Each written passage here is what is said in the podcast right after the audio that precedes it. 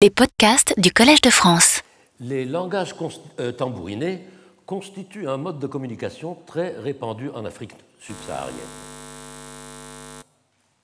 Ils sont régis par des lois qui relèvent à la fois de la langue et de la musique, puisque pour transmettre des messages linguistiques, on utilise des instruments de musique.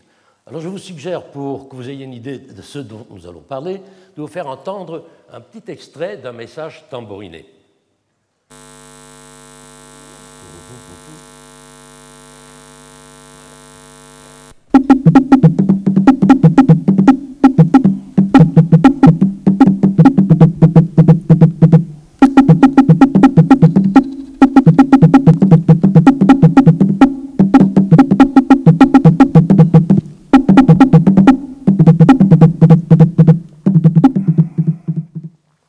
Le langage tambouriné est largement exploité grâce à une caractéristique commune à de nombreuses langues africaines, celle d'être des langues à ton.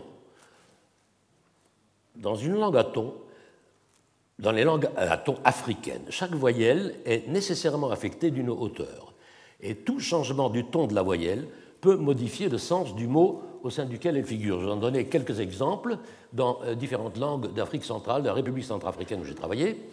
Euh, Si vous prenez, par exemple, le, le, le Banda Linda, auquel je reviendrai longuement, vous avez euh, le mot, euh, le, un mot qui, s'appelle, qui est, se dit « oku » et qui a trois façons d'être dit, puisque les tons ne sont pas les mêmes. Alors, si vous dites « oku » sur un ton bas, ça veut dire une blessure. Si vous dites « oku » sur un ton moyen, ça veut dire la cuisse. Si vous dites « oku » sur un ton haut, ça veut dire le piège. Alors, en sango, vous avez... Euh, qui est une autre langue de la région, quand vous dites « koua », K-U-A, non ?« Koua » travail, « koua » ami, « koua » mort, « koua » poil. Plus joli encore en baka, où pour les mêmes euh, phonèmes, vous avez six possibilités différentes. Le mot est « ka », avec un ton grave, « ka » bientôt, « ka » ton moyen, une plaie, une blessure, « ka » ton haut, euh, saleté, ordure, « ka » un ton modulé, seulement ka, encore, toujours, ou ka, très longtemps. Si je vous les dis l'un après l'autre, juste en baka, vous allez sentir la différence. Ka, ka, ka, ka, ka, ka. Et ça va très vite. Voilà. Donc,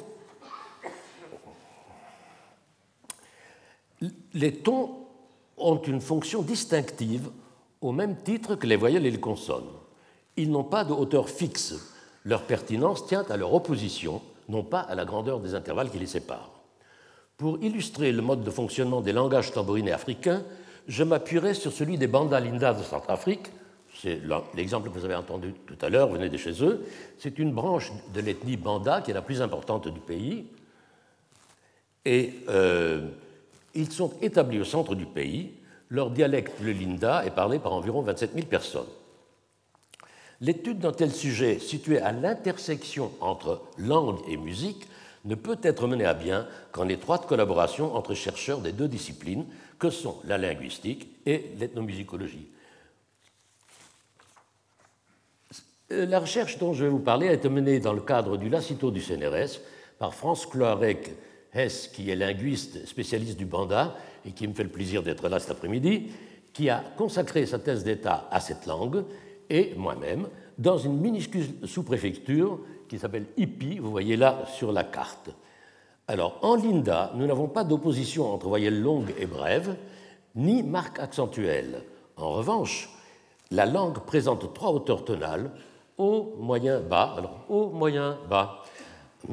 Et comme vous avez vu avec oku, oku, oku. Et deux tons dits modulés, c'est un glissement rapide du ton bas au ton haut, et inversement, je vous l'illustre, ah, ah. Et, ça, et dans la réalité, ça va plus vite, ah, ah. On l'entend à peine. Alors, voilà les tons du Linda, ah, ils étaient là.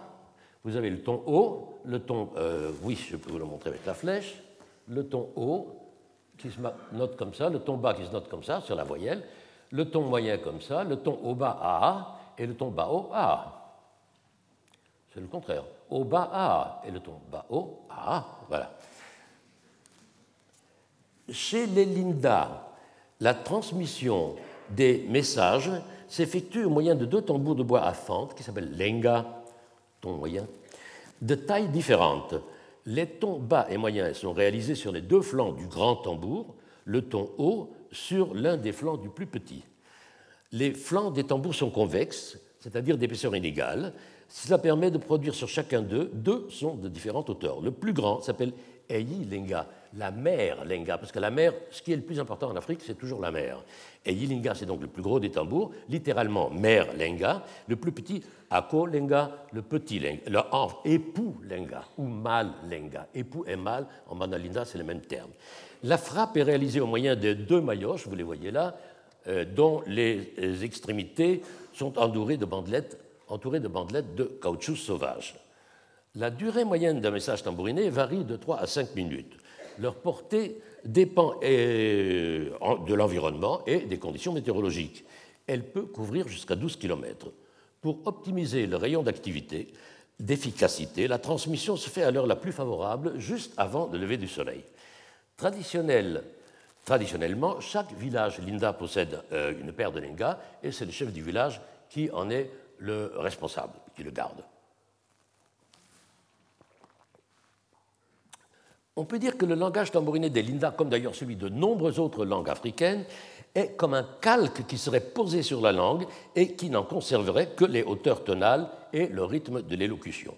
On peut donc se demander comment, après une telle réduction du matériel linguistique, le décryptage reste encore possible et comment sont résolus les problèmes posés par La, l'homophonie tonale. Nous verrons que les conditions sociolinguistiques d'utilisation du système et la structuration même des messages permettent la mise en œuvre d'opérations de reconstruction du sens qui compensent la perte d'information entraînée par, la réduction, par cette réduction.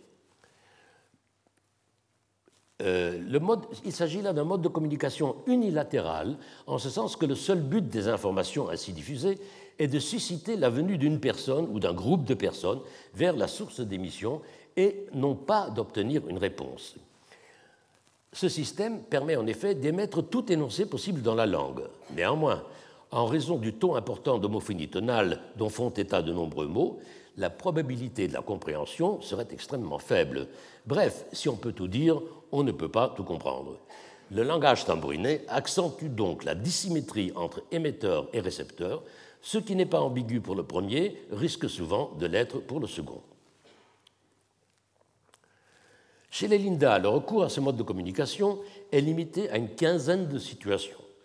Euh, l'annonce d'un décès, l'annonce d'une naissance, euh, l'annonce d'une fête d'investiture d'un chef, des accidents à la chasse, une personne qui se perd en brousse, l'arrivée d'un administrateur, d'une équipe sanitaire, le marché au coton ou bien la collecte d'un impôt.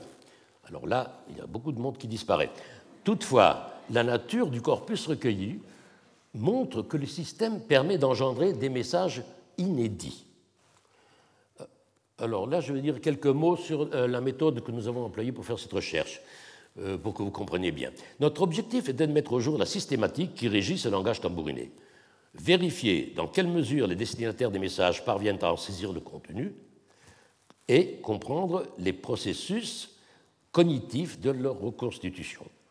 Dans cette perspective, l'enquête se devait de faire intervenir, outre un tambourinaire émetteur que vous avez vu sur la photo qui s'appelle Michel Wanga, un villageois qui s'appelle Simon Guadacuzou, qui faisait office de décodeur.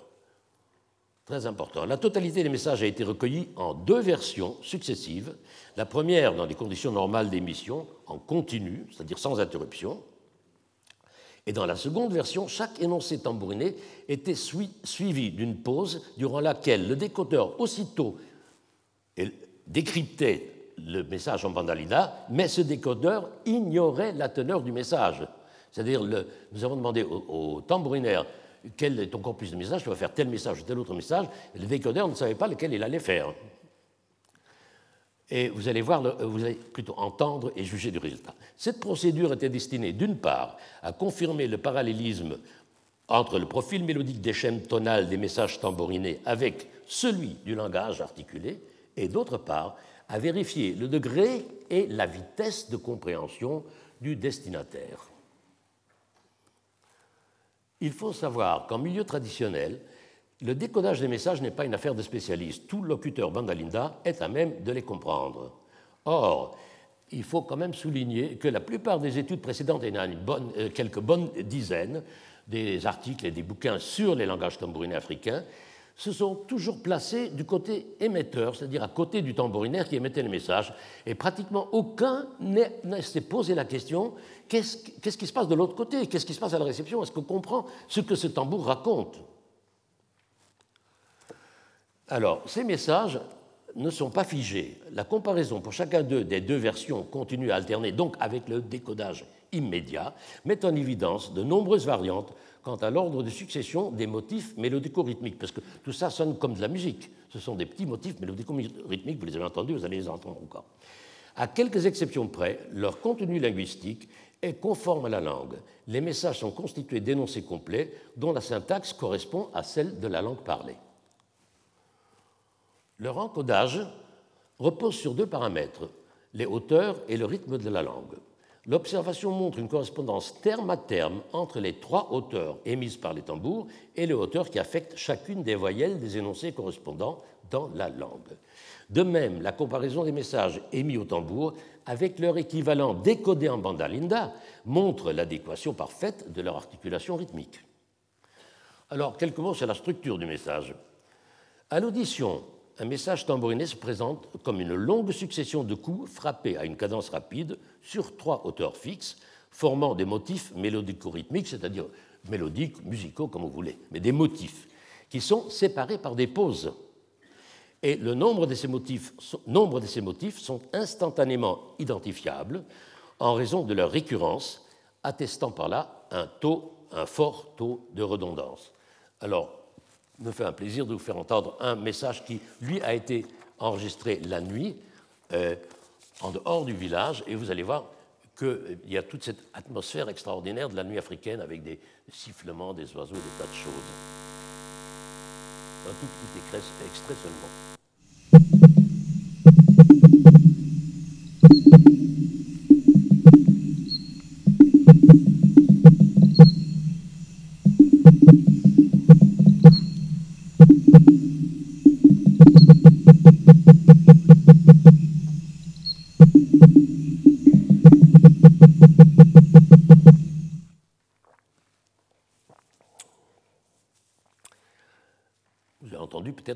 Reviennent sans cesse, ce phénomène de récurrence a mis en évidence l'existence de deux classes paradigmatiques.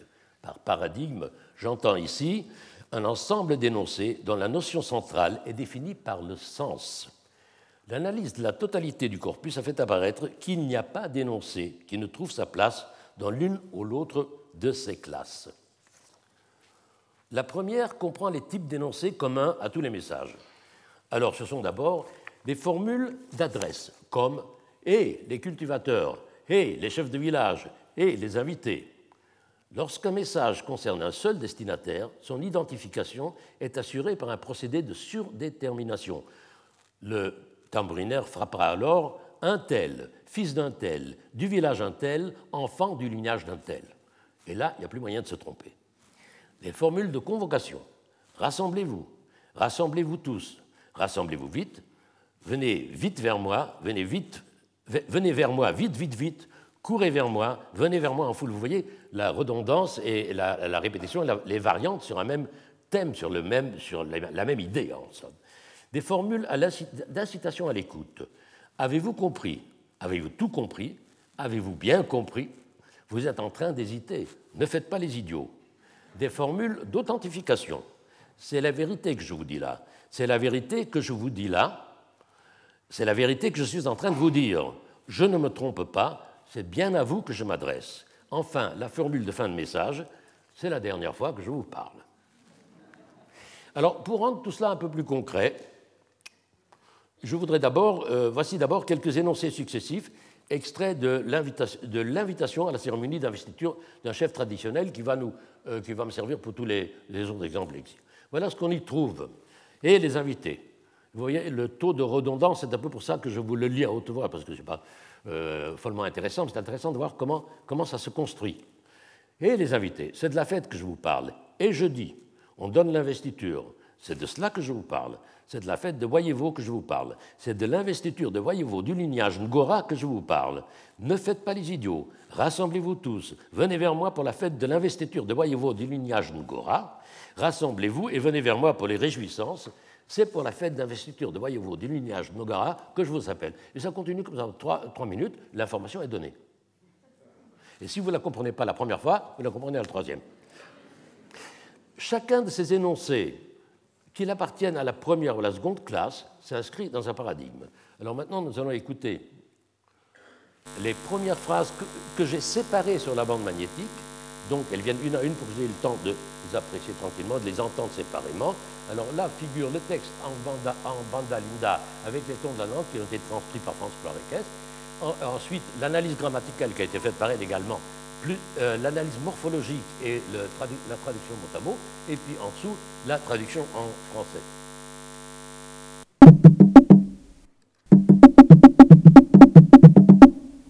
Cette phrase est répétée deux fois.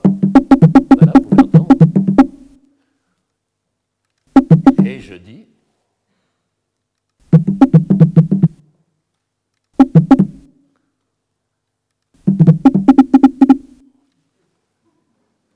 Et ainsi de suite. Alors maintenant, vous allez entendre le début, ces mêmes phrases, mais en temps réel. C'est-à-dire que là, je n'ai pas touché à la bande magnétique pour vous avoir une idée à quel est le tempo auquel on émet les messages. Ce sont les mêmes versets. Hein.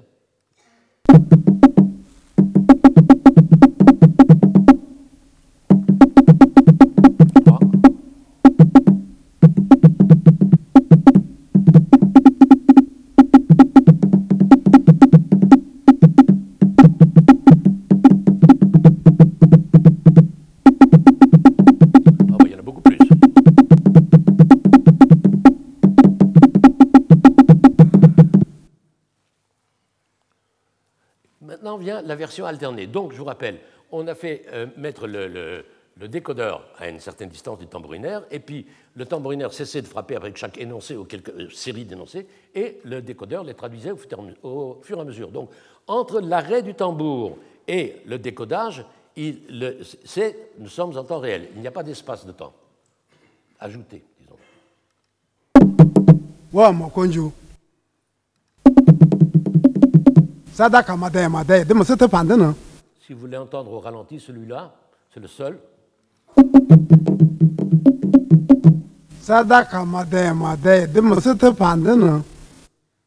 temps réel. Ah, pardon. Je vais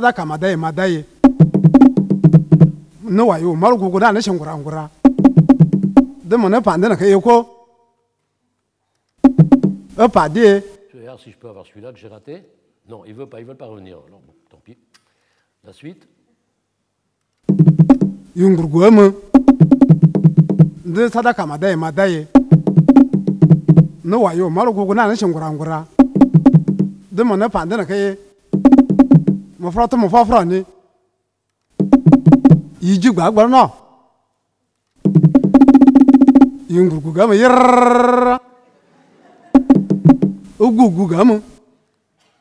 On passe au suivant.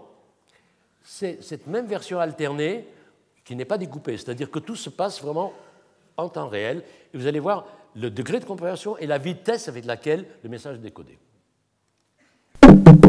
On le voit. L'information spécifique est toujours enchâssée dans les formules générales dont la fonction est d'attirer et de maintenir l'attention des destinataires et d'indiquer la fin du message. L'ordre d'occurrence des différentes formules, qu'elles soient générales ou spécifiques, n'est pas codifié. Laissé au choix, il est laissé au choix du tambourinaire, c'est-à-dire que la syntaxe des messages est libre. Les formules générales ont une fonction démarcative qui seule permet d'isoler le sens propre au message. Celui-ci s'ordonne toujours autour des nominaux qui portent la charge sémantique la plus grande. C'est pourquoi leur frappe est systématiquement redoublée. Quand on dit le lignage Ngora Ngora, il répète toujours deux fois sur le tambour, ou Madaye Madaye, qui veut dire en, en bon sango, ou en bon Banda Linda, Madaye Madaye, vous voyez ce que je veux dire, la fête d'investiture. Euh, donc le mot aussi est, euh, est aussitôt euh, répété. Tous les mots qui portent la charge sémantique spécifique au message sont systématiquement redoublés. Euh, les stratégies du décodage. Elles reposent sur la capacité du destinataire à reconstruire le sens à partir d'éléments dont une partie seulement lui est connue. Cette connaissance lui est fournie par, situation, par la situation extralinguistique et par la structure des messages. Voyons la situation extralinguistique. Les destinataires localisent la source sonore et ils situent dans l'espace l'origine du message, ce qui élimine déjà une grande partie des destinataires potentiels. La structure des messages.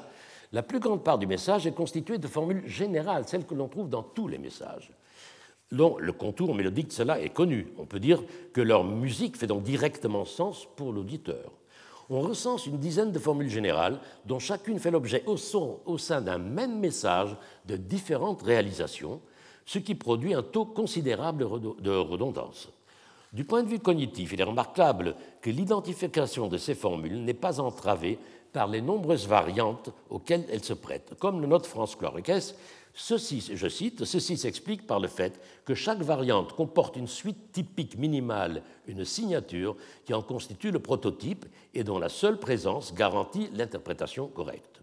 Fin de citation. Ainsi, la formule « venez vers moi » peut pr- présenter l'une des formes suivantes. Là, vous envoyez euh, un, deux, trois, quatre, cinq, et vous voyez « gaame », c'est ça. Gaame, bas, haut, moyen, qu'on retrouve partout ici et ici même deux fois. Et gaame veut dire vers moi. Donc tout le reste est identique. Euh, tout le reste euh, est identique. Ce qui est, euh, est identique ou pas identique, presque identique. Mais ce qui compte ici, l'idée, le sens, il est dans cette, euh, dans cette expression-là, euh, vers moi.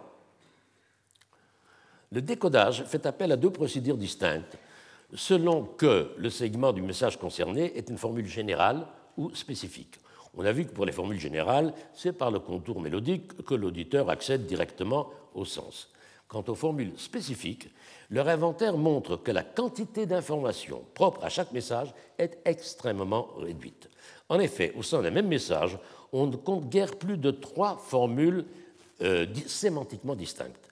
Ces unités sont balisées avant et après par deux formules générales du genre « je dis que » et « c'est de cela que je vous parle ».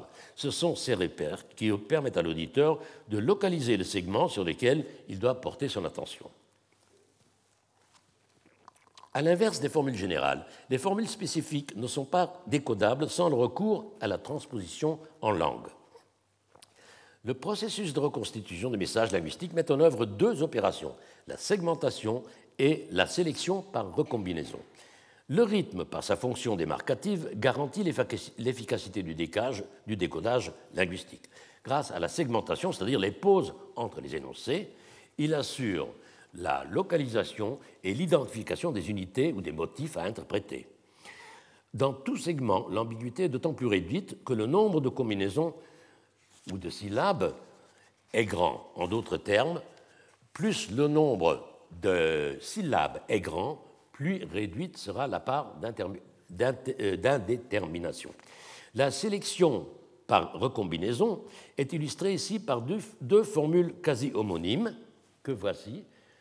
Me forote me foforone, voilà les tons, et voilà yangboro ending bang bagarana. Bon, je vais un peu vite et je ne les prononce pas très bien. Et vous voyez qu'ici, le contexte est absolument le même. Et tout ce qui distingue ces deux, ces deux, ces deux énoncés, c'est ton haut, ton moyen, de ton bas.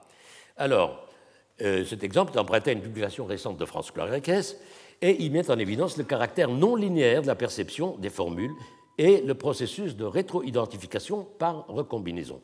Il montre que les deux formes, formules ne diffèrent que par les quatrième et cinquième tons, c'est ici. C'est la présence d'un schème haut moyen dans le premier et bas-bas dans le second qui permet à l'auditeur d'interpréter non seulement les troisième et quatrième, ce sont ces deux-là, Euh, comme deux mots différents, respectivement moi-même et idiot, mais aussi rétroactivement les deuxième et les troisième par le jeu des incompatibilités sémantiques comme celles qui existent entre tromper dans un cas et faire dans l'autre. C'est ce que Franz Cloarec nomme le décryptage par rétroidentification et recombinaison des éléments ou par élimination des possibles. Ce processus suppose un stockage mémoriel jusqu'à un effet de seuil où la compréhension se fait par recombinaison. Le processus de décodage des formules spécifiques est donc symétrique de celui de l'encodage. L'auditeur reconstruit l'énoncé en redéployant mentalement dans la langue l'équivalent, l'équivalent des tons qu'il entend. Voilà, c'est à peu près tout ce que je voulais vous raconter sur le langage tambouriné. Mais avant de clore, je voudrais vous faire état d'une situation particulière qui est rare, dans laquelle la parole codée par les tambours et la musique fusionnent réellement. Chez les Banda Linda, toujours les mêmes, ces tambours à fente lenga sont avant tout des instruments de musique. Leur rôle consiste à maintenir la symétrie de la danse et à assurer son soubassement rythmique. Les lengas sont utilisés en paire et requièrent la présence de deux tambourinaires. À chacun est assigné l'un des instruments. Le tambour le plus aigu assure la synchronisation des pas des danseurs par l'exécution ininterrompue d'une figure obstinée, d'un ostinato, comme nous disons en musique, qui est l'identifiant rythmique de la danse concernée. Le tambour le plus grave, donc la mère, est l'apanage du maître tambourinaire, qui est généralement un virtuose. À lui aussi est évolue pour chaque danse une figure rythmique particulière, mais il peut s'en affranchir pour se livrer à l'improvisation, libre de toute contrainte. Alors, il est d'usage chez les Linda que dans les séquences improvisées, le maître tambourinaire alterne des improvisations et des paroles adressées aux danseurs et aux spectateurs, qui contiennent diverses invectives, des insultes et des plaisanteries, le plus souvent grivoises. Alors, euh, je vous dis la seule qu'on a bien voulu nous traduire, et c'est vous dire ce que doivent être le reste, c'est « pénis rouge ». Vous voyez, ça a sifflé tellement c'était scandaleux. Et, euh, et, et, et évidemment, l'assistance euh, se régale de ce genre de choses et rit beaucoup. Et alors, nous allons écouter un tout petit extrait de... Oui, alors, c'est alors, lorsque des énoncés linguistiques... Euh, dont le rythme n'est pas soumis à une contrainte métrique, s'intègre dans un ordonnement musical rigoureusement mesuré, c'est-à-dire dans un système métrique et rythmique, que musique et langage fusionnent réellement. Alors voilà le début de cette danse, et voilà, au bout de cinq secondes, il y a une alternance entre le moment où le, le maître tambourinaire il joue du tambour et les moments où il parle. J'essaierai de vous rendre attentif à ça, j'espère que vous pourrez l'entendre. Il parle déjà. Il parle. Il parle. Il joue. Il joue. Il joue. Il joue. Il joue. Là, il parle.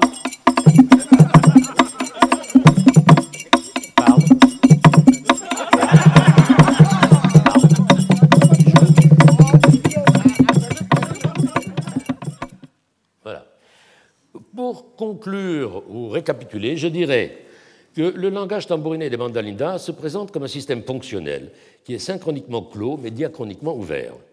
Il a recours à un nombre défini de paradigmes dont chacun peut donner lieu à des réalisations différentes. On peut donc le considérer comme l'équivalent un peu élargi, je dirais même beaucoup élargi, d'un système phonologique. Aussi, les langages tambourinés de la plupart des langues africaines, des langues à ton africaines qui en font usage, repose pour l'essentiel sur des principes semblables.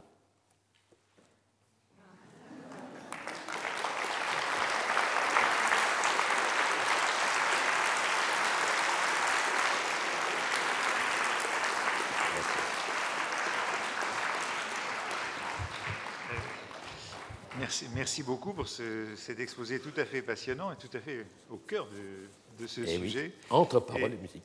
Et le, avec cette belle conclusion qui mêlait paroles et musique, et vous avez tout à fait été fidèle au temps imparti, donc on, a le, on peut avoir quelques questions. Monsieur.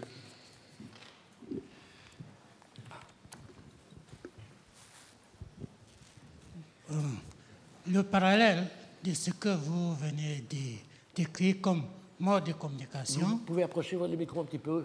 OK. Le parallèle entre ce que vous venez de décrire comme mode de communication en Europe s'appelle, par exemple, la transmission télégraphique et, ou télétexte. Et ma question, entre les deux modes de communication, quelle est la plus économique? Par exemple, quand on fait un télétexte, on doit d'abord transcrire, ensuite aller donner au destinataire qui porte un message. Et puis, dans ce que vous avez décrit, il me paraît que le, le destinataire comprend en temps réel. Et donc, la question, quel est le, le mode de, quelle, quelle économie faisons-nous dans ce mode de transmission du message? Je n'ai pas entendu, je suis navré. Vous, vous, vous avez entendu? Bah non, mais j'ai... Quelqu'un peut... Quelle est la question, en fait? Mais je n'ai pas entendu. Interroger sur, sur l'efficacité, si j'ai bien compris, l'efficacité de cette communication. De la communication ou de la transmission des messages? C'est pas de la transmission, chose. Des messages, la transmission des messages. Ben, je pense que c'était clair, non? Que les, les, les gens euh, savent reconnaître, ils décodent immédiatement, ils comprennent les messages. Et les messages sont en nombre limité. On ne, on ne peut pas tout dire avec, les, avec ces messages. Voilà. Est-ce que ça répond à votre question? Vous aviez dit à un moment qu'il y avait quand même des cas de, de malentendus, non? Avez... Non, il y a des risques d'homotonal, et j'ai oui. montré aussi les stratégies pour les éviter. Les, les stratégies de, de répétition, de... de redondance, et puis plus les segments plomb sont grands, plus il y a euh, le nombre de voyelles est grand, euh, moins il y a de, de probabilité de, de, de, de... Voilà. Euh, Sima, là vous m'entendez? Oui, parle oui. un peu plus fort. Si tu veux. Oui, oui, je sais. Euh, ce qui me frappait dans l'exemple, qui est absolument magnifique, c'est... On n'entend rien parce que les haut-parleurs sont devant, c'est pour ça. C'est... Oh. C'est ça le problème. Attendez, moi je vais pas déplacer, peut-être. Je vais essayer de la poser très, très simplement, ma question. Ce qui me semblait frappant quand il parle sur les tambours, c'est que ce n'est pas métrique, ce n'est pas régulier. Il n'y a absolument pas de régularité. Par contre, il y a quand... pas de... Régularité, de métrique, ah, quand non. il parle. Non, mais bien sûr que non. Et c'est ça qui, est, qui à ce moment-là, enfin, me semblait, mais qu'on peut dire c'est musical ou non, suivant l'aspect non pas tonal de leur langue, mais suivant la rythmique, tout l'aspect temporel. La rythmique, quand il envoie les messages, c'est le rythme de l'élocution, rien d'autre. Et c'est pour ça qu'à la fin, je voulais montrer que les deux se superposent. Et c'est, assez, c'est quand même assez fort de, de faire inclure de la parole dans quelque chose qui est rythmé par un autre tambour. Et d'être à l'aise. Dans... Alors, vous avez la superposition, plutôt on peut dire l'osmose presque, de deux systèmes, l'un qui est tout à fait rythmé et l'autre qui est complètement libre. Mais c'était ça mon point, c'est qu'au départ, vous êtes parti de langue tonale avec les variations de hauteur oui. qui manifestent. Mais ici, on a l'impression que tout se traduit dans le rythme et on a eu très peu de transcription au niveau du rythme. Ah ben non, mais on, on, on entend très bien la, la différence lorsqu'il il joue, et je, je, je me suis donné du mal à vous le faire remarquer, la différence entre les moments où il joue et le moment où il parle. On entend très bien, la récurrence des trois tons est beaucoup plus fréquente, et justement, ce n'est pas, ce n'est pas des roulements, ce ne sont pas des roulements, ce ne sont pas des figures rythmiques, c'est de la parole, de la parole articul... ah, enfin, articulée par les tambours.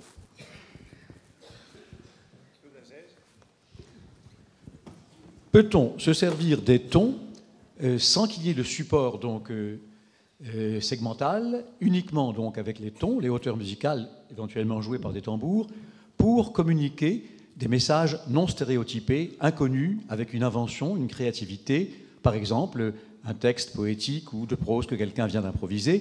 Peut-on, en d'autres termes, euh, instaurer un véritable dialogue non prévisible uniquement avec des hauteurs tonales? euh... Si tu parles de dialogue, je dirais non. Communiquer, on peut. On peut tout dire, on ne peut pas tout comprendre. D'ailleurs, euh, euh, euh, euh, euh, célèbre gouverneur, comment il s'appelait euh, Oufred, Oufred, euh, Félix Eboué. Voilà. Félix Eboué, qui était gouverneur à Bambara, la région Banda où on utilise ces tambours, euh, était tellement émerveillé qu'il écrivait... On peut tout dire, tout ce qui vous passe par la tête. Toute idée peut être transmise. C'est vrai, mais on ne peut pas la comprendre. Bon, voilà. Et comme il y avait un, un missionnaire qui m'avait dit un jour, mais vous savez, le langage tambourinais, c'est formidable, je peux vous taper l'Ancien Testament. J'ai dit, oui, oui, oui, la question c'est qui va le comprendre. Deux, deux minutes. J'avais, j'avais en tête quelque chose de précis. Dans le euh, premier terrain que j'ai fait sur une langue africaine à Thon, d'un village à l'autre, là où je travaillais, on pouvait dire « il est mort », en sachant qu'il s'agissait d'un vieillard qui était agonisant. Bon. Et par conséquent, tout le monde comprenait uniquement en Thon. En d'autres termes, il y avait des messages tambourinés, plutôt tonneaux, mais en partie stéréotypés et prédictibles. C'est bah, ça. Oui, bah, la prédiction, je, je, je m'abstiens. Mais le, le, il devait faire partie du corpus des X messages de cette population pour transmettre des tambours. Et que le tambour soit un tambour de bois à fente, ça, je ne l'ai pas dit euh, auparavant, mais maintenant que j'ai encore deux minutes que vous me donnez, euh, j'en profite pour l'expliquer. Le, le, vous avez des, des, des populations où il n'y a pas trois tons, il y a deux tons. Vous avez des populations où les tambours sont des tambours à membrane, à membrane, donc il vous faut autant de tambours que de tons de la langue. Et vous avez des... des des tambours qui sont des tambours à tension variable qu'on tient sous le bras. Et là, vous avez une baguette, vous pang, euh, pang, pang, pang, pang. Plus vous tendez sur les, les, les, les ficelles, les cordes, plus le ton augmente.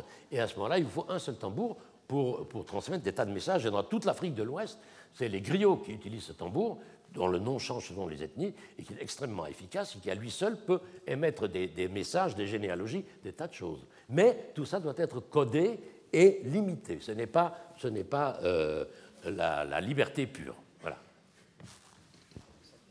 C'est fini. Ah. Bon, alors je passe de l'autre côté, parce que je dis mal à l'autre. Je ne sais pas si vous allez m'entendre, là. Oui. Vous m'entendez? Oui, oui. Bien. Moi, je pense que je traduis un petit peu l'impression de tout le monde, qu'on est devant un langage qui est extrêmement complexe et subtil. Et donc, euh, ce langage qui est émis par un tambourineur, euh, le tambourineur ne peut pas faire n'importe quoi. Et la question que je pose est de savoir si ces tambourineurs sont sélectionnés, sont formés, et ont une éducation pour émettre Des, des messages de ce genre. Et parce que sinon, euh, s'ils ont une liberté absolue, comment on peut-on, peut-on interpréter des messages qui seraient totalement libres? Comment peut-on interpréter des messages qui sont totalement... libres, c'est-à-dire, à, je dirais, qui sont spontanés, et une spontanéité qui non, dépasse c'est... certaines règles d'émission. Non, c'est la syntaxe qui est libre. La structure du message n'est pas libre. Le message, euh, si vous voulez, on peut faire la grammaire générative du message qui doit être un certain nombre de formules générales que dans lesquelles il faut enchasser les formules spécifiques concernant le thème pour, pour lequel il émet ce message. Et la redondance doit être d'un taux de X, ce que vous voulez. Et, ou alors vous posez la question sur l'apprentissage, ce qui est autre chose. Comment on se forme pour devenir un tambourineur? Mais... Oui, n'importe qui ne pourrait pas être tambourineur. Ah ben, euh, n'importe qui ne peut pas être pianiste. Hein. Il y a des gens plus ou moins doués partout, et en général, mais il n'y a aucun enseignement institutionnalisé. Ce sont les enfants ou les jeunes qui veulent et qu'on encourage, contrairement à chez nous. On encourage un enfant qui vous joue d'un instrument de musique, un enfant qui est doué pour le tambour, on l'encourage, un enfant qui arrive à, mettre, à émettre des messages sur le tambour, les gens se retournent et voient cet enfant, ils rigolent, ils savent que c'est du jeu, et on l'encourage à le faire. Et quand il sait le faire, il le fait. Et puis c'est, c'est la tradition, c'est la transmission. Je l'ai entendu faire par mon père, je le ferai quand je serai grand, et puis ensuite, c'est mon fils, si j'en ai un, qui le fera. Donc il y a apprentissage d'une certaine syntaxe, quand même. Il y a l'apprentissage de tout. On apprend aussi à parler, on apprend à chanter, on apprend à jouer, on apprend à danser. Ceux qui veulent apprennent, apprennent cela. Et s'ils ne sont pas doués, ils ne le feront pas d'abord, et ensuite, ils, ils s'arrêteront d'eux-mêmes. C'est... Voilà. Euh, merci beaucoup. J'étais tout à fait fasciné par cet exposé, et en particulier... le chiffre de douze kilomètres de transmission de l'information que vous avez mentionné, qui évidemment excède ce que l'on peut faire avec le langage parlé traditionnel. Je me demandais s'il y avait un parallèle avec les langues sifflées qui sont utilisées dans certaines îles euh, de l'Atlantique, à Madère, je crois. Et est-ce que vous avez analysé les parallèles, mais aussi peut-être les divergences entre les deux systèmes? Le, le, le parallèle avec la langue sifflée, il, il, il est simple. Euh, vous pouvez transférer tout ce que vous avez entendu là en langue sifflée. D'ailleurs, quand, je, quand il s'agit de noter un texte en Banda Linda et de relever les tons, euh, ce qu'on demande aux informateurs, c'est de, de siffler les tons. Donc, euh, et c'est, c'est plus simple, mais, mais évidemment, ça n'a pas la même portée. Alors, pour les douze kilomètres, ce que je n'ai pas dit, c'est qu'il y a un, un système de relais. Si c'est nécessaire, mais... le système de relais n'est pas très efficace, très efficace parce qu'il y a des limites dialectales. Il y a une région à partir du, de laquelle le dialecte change. Alors, celui qui va recevoir le message, il ne va rien comprendre. Donc, ça ne sert à rien de lui envoyer un message. Mais tout un truc de contemporain. Je ne voulais pas, dans le peu de temps qui était imparti, euh, abuser euh, et, et du temps et de vous. Voilà. Mais il n'y a pas, dans, ni dans l'un ni dans l'autre système, de euh, mention des consonnes. C'est uniquement la hauteur oui. tonale oui, des oui, voyelles, oui. si je comprends bien. En fait, c'est exactement le négatif de ce qui se passe avec des langues comme l'arabe ou l'hébreu qu'on écrit. Et là, on n'écrit pas. Et où on écrit quoi? On écrit les consonnes. Et là, on, on, on exprime quoi? On exprime les voyelles. Donc, c'est le double négatif, si vous voulez. Et ça fonctionne exactement de la même manière. Alors, une dernière question, et puis nous devrons malheureusement arrêter. Bonjour. Ayant travaillé, comme tu le sais, sur les Banda Linda enfants, les petits Banda Linda que tu as enregistrés il y a longtemps, euh, je me suis toujours demandé si la, le fait que ce soit une langue à ton, ça a influencé sur les structures pentatoniques bien des sûr. enfants. Bien sûr. Hein, c'est bien ça. sûr, mais bien sûr. C'est-à-dire que... Bon, alors, je ne vais pas rentrer là-dedans, mais... Bon. Monsieur le Président. Je crois que vous vous passionnez tellement... Euh, prenez, bon. prenez trois minutes. On avait dix bon. minutes de retard quand vous avez commencé. Quand, dans, dans quand vous entendez quelqu'un parler avec une langue à trois tons, il est, il est entre le parler et le chanter, hein, parce qu'il respecte des hauteurs. Alors, quand vous chantez dans un système pentatonique, vous avez cinq tons... cinq tons dans l'échelle pour trois tons de la langue. Ça ne veut pas dire que vous allez vous rester dans le cadre d'une quinte. Ça veut dire qu'il y a, un, il y a des moments où vous allez transposer tout votre système tonal de la langue dans le système pour le monter, pour le descendre. C'est-à-dire vous voulez changer de registre. Si vous êtes entre do et sol en commençant, vous faites do, ré, mi, sol, hein, euh, do, do, ré, mi, sol, la, sol, mi, euh, euh, sol, mi, ré, do, et après vous allez prendre Euh, mi, sol, la, do, ré. Et puis vous pouvez baisser par ré, do, la, sol, euh, la, sol, euh, ce que vous voulez, mi. Bon, d'accord. Et puis vous pouvez changer, évidemment, mais vous ne pouvez pas changer à n'importe quel moment. C'est-à-dire qu'il faut qu'il y ait une logique linguistique dans les moments où vous segmentez votre discours pour changer de registre, sinon ça deviendra incompréhensible. Et ça, j'ai mis longtemps à comprendre comment ça se faisait. C'était un grand boulot. Euh, mais mais, mais et après, j'ai vérifié sur des, des tas, des tas, des tas, des tas de chants à quel moment on, on décroche. C'est toujours logique. D'ailleurs, ce que font les Africains, on n'a pas l'air, mais en définitive, c'est toujours logique. Le tout, c'est de savoir par quel biais rentrer dans leur logique.